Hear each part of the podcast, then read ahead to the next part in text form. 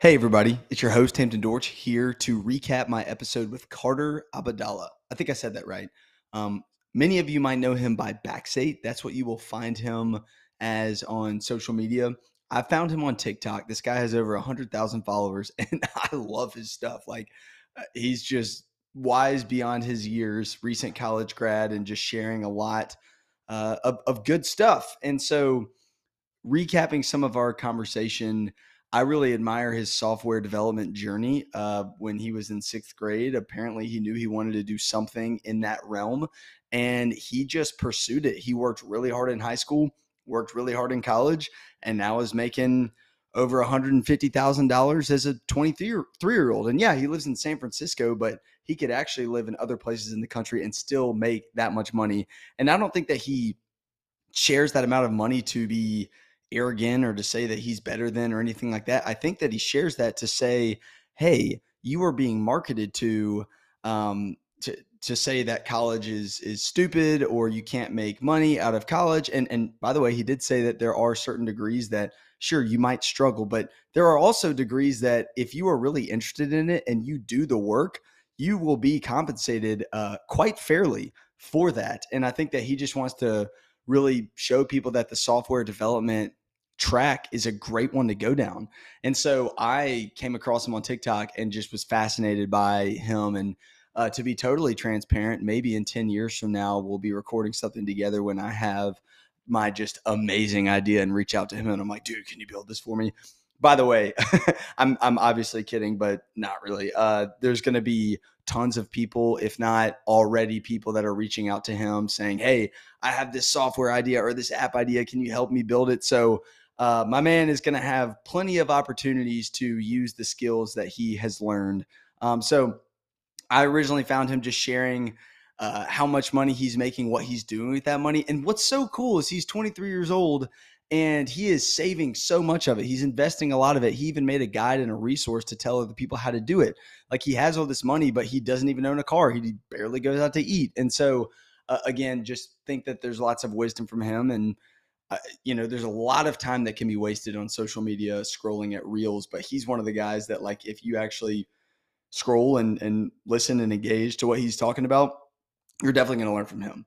Um, so again, he said that for for him, the value of going to college and leaning in and studying and giving it his all was obviously worth it. And I think to you, if you are considering going to college or not, just ask yourself the question: What is the goal? You know do do some research figure out um, you know the, the career path that you're wanting to go. And of course you might not know that answer. And if you have the opportunity to go to college especially if your parents are going to pay for all of it that is a huge blessing and so I would encourage you to take that. For me personally, I was a uh, marketing major in college. That's typically not the kind of major that gives you a skill that you can just hop out of college and pay off all your debt if you have that.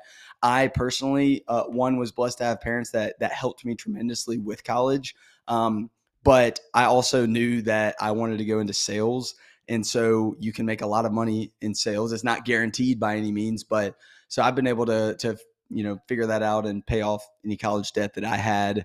But but that was a huge privilege that I had, and I'm so grateful for my parents for for helping me out a lot. But if you have the opportunity to go to college, uh, I would definitely consider that. I really have been around a lot of um, younger folks, people that are in high school right now that are be being marketed to about like these modern side hustles, if you will, and people are trying to get you to make it like your main hustle, whether it's uh, Amazon FBA, drop shipping, uh, stuff like that. And again, I understand that there's people that's making lots of money doing that, but I really liked Carter's take on all of it, uh, saying that if if those services disappear tomorrow, would the world really be any different? Are you really solving a problem? Um, so even if you are the one percent of the one percent that does figure it out and crushes it in that.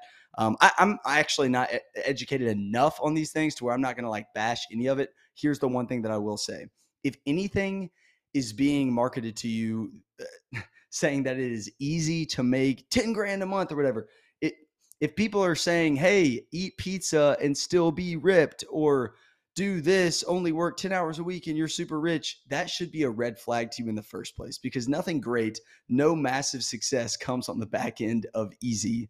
Uh, and so it's just painful to see a lot of the younger generation being marketed to saying that, like, you can, you know, have a condo in Miami if you just jump into X, Y, or Z. And it just, people are believing it like it's working. And I, I if you go to college and you pursue a career and you can shake hands and talk to people and look people in the eyes and be respectful and work hard, you're gonna be just fine. I promise you that. And so again, if you don't have the opportunity to go to to college and you are uh, looking to grind and figure something out, then sure, I'm not I'm not saying any of those things are wrong, but don't believe all the gurus on TikTok that are trying to get you to buy a course. Period. Um, let's see. I uh, loved his story about the gym about how he grew up really thin and through becoming much more fit it gave him a lot more confidence which then probably changed his college experience. I mean, it just gave him a lot more confidence. He ended up being his fraternity president, which is a huge deal. I loved how he talked about how it's just a great experience that he learned from there.